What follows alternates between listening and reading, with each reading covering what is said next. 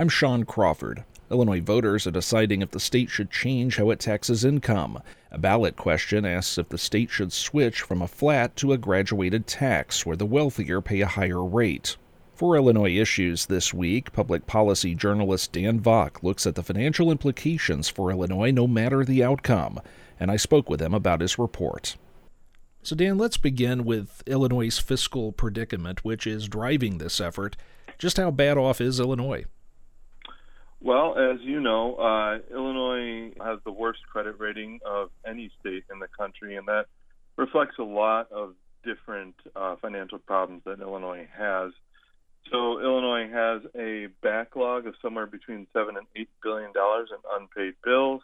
It has a massive pension uh, liability, and on top of that, uh, now you have the coronavirus, which is uh, you know cutting the revenue that's coming to the state.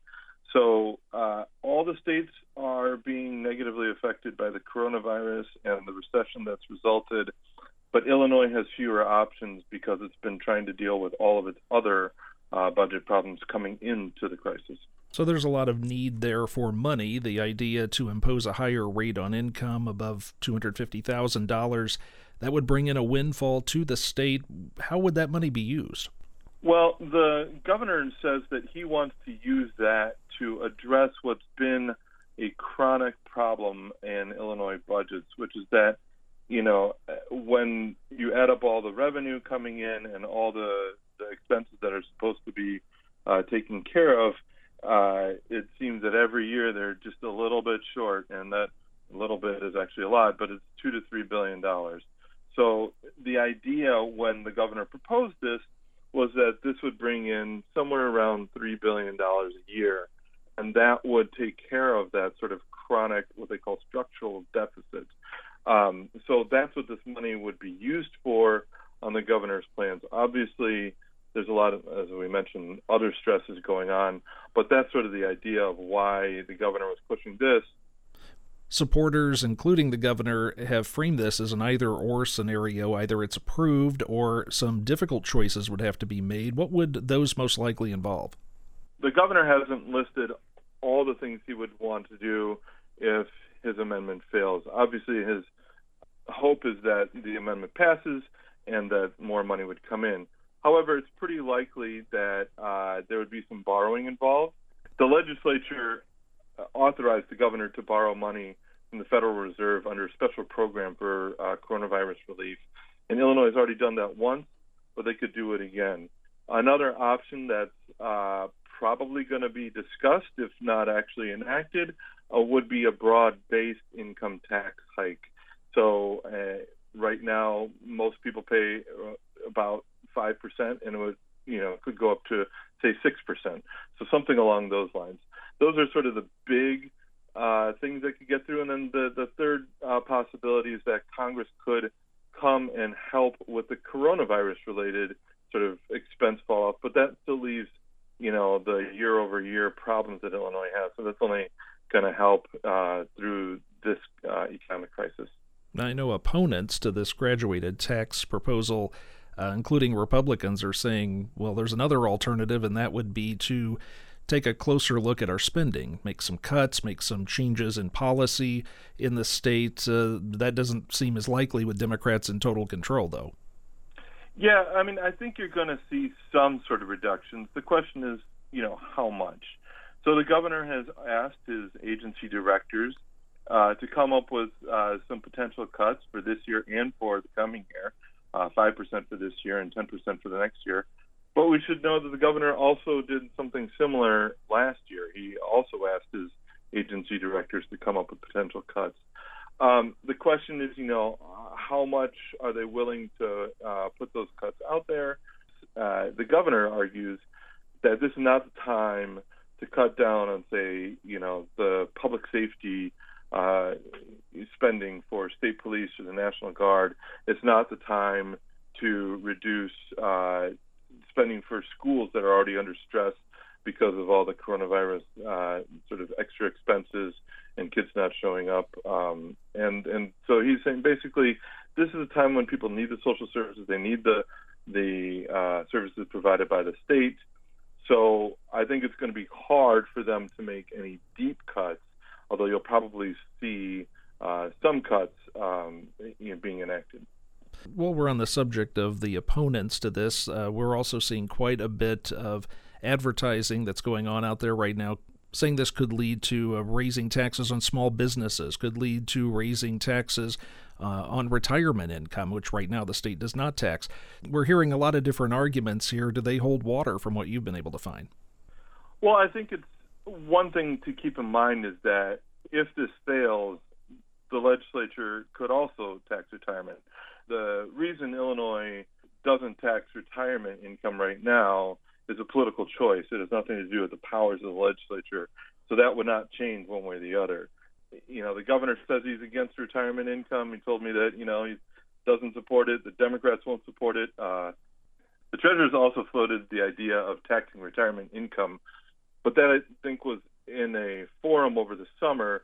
But now he says that he's completely against that idea. So it is possible that they could tax retirement income if the fair tax passes, but it's also possible they could tax retirement income if it doesn't pass. So there's a lot of speculation as to what will happen if this tax passes or if it doesn't. The amendment itself doesn't help or hurt the chances of retirement income tax getting passed. Governor Pritzker, since he took over, has been relying on this idea of a graduated tax. And I know some have felt that he's kept the budget in a holding pattern, uh, just waiting for this to occur. And I guess we'll find out soon if that strategy worked or not. But uh, Dan, it seems like it's been a gamble for Pritzker. Especially in this last year, the governor and the legislature have tried to keep their options open. And one big reason for that is the effect of the coronavirus pandemic. So a lot of states have tried to hedge their bets a little bit to try to see you know, how the economy is going to respond. Will the coronavirus go away quickly? Will stores start, you know, reopening? Will people start spending money again? That was one factor that people, especially legislators, didn't know this spring when they were crafting budgets. Another factor is what Washington's going to do. Will they come to the aid of not only state governments specifically, but also local governments, transit agencies, universities, and everybody that sort of depends on state government support? So there has been a lot of sort of hedging on, but I don't think it's all because of the fair tax vote. I think that's a, a big part of it. Obviously, the governor's not going to want to go cut popular programs if it turns out that the state does have money to fund it. On the other hand, um, with the coronavirus, there's a lot of uncertainty, and so I think that they are sort of trying to keep their options open for as long as they can. Uh, one example would be the, the borrowing from the Fed, which they have until December to decide whether they're going to do. I don't think they're going to hear a decision about that until you know how the fair tax fares and how much money Illinois is going to have available to it. Well, you're on that subject, what what are the pros and the cons of that? I mean, bringing in some money and helping pay down bills uh, certainly makes some sense, but uh, there's probably some other long-term cons to the idea as well. Right, and you know Illinois is already highly leveraged uh, as, as as a state goes. Moody's uh, pointed out recently that only Connecticut has sort of a higher uh, rate of debt to revenue. So Illinois has a, a, a low credit rating, which means that when it borrows money, it has to pay a higher interest rate. Just like if you have a low credit score, your interest rates on your credit cards are going to be higher.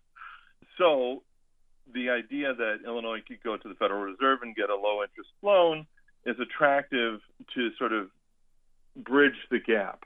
The problem is that it's a short term loan, that these are due within three years. If you take out, say, $5 billion, you're going to have to find another one and a half to two billion dollars for each of the next three years to pay that money back. So it, it helps you in the short term, but in the not too long term, uh, it really makes balancing the budget even more difficult. Before we wrap up, Dan, I, I, guess the question a lot of people may have on their minds is is this idea of a graduated income tax in Illinois, is that going to solve Illinois' financial problems? And from your reporting, uh, what did you find to be the answer?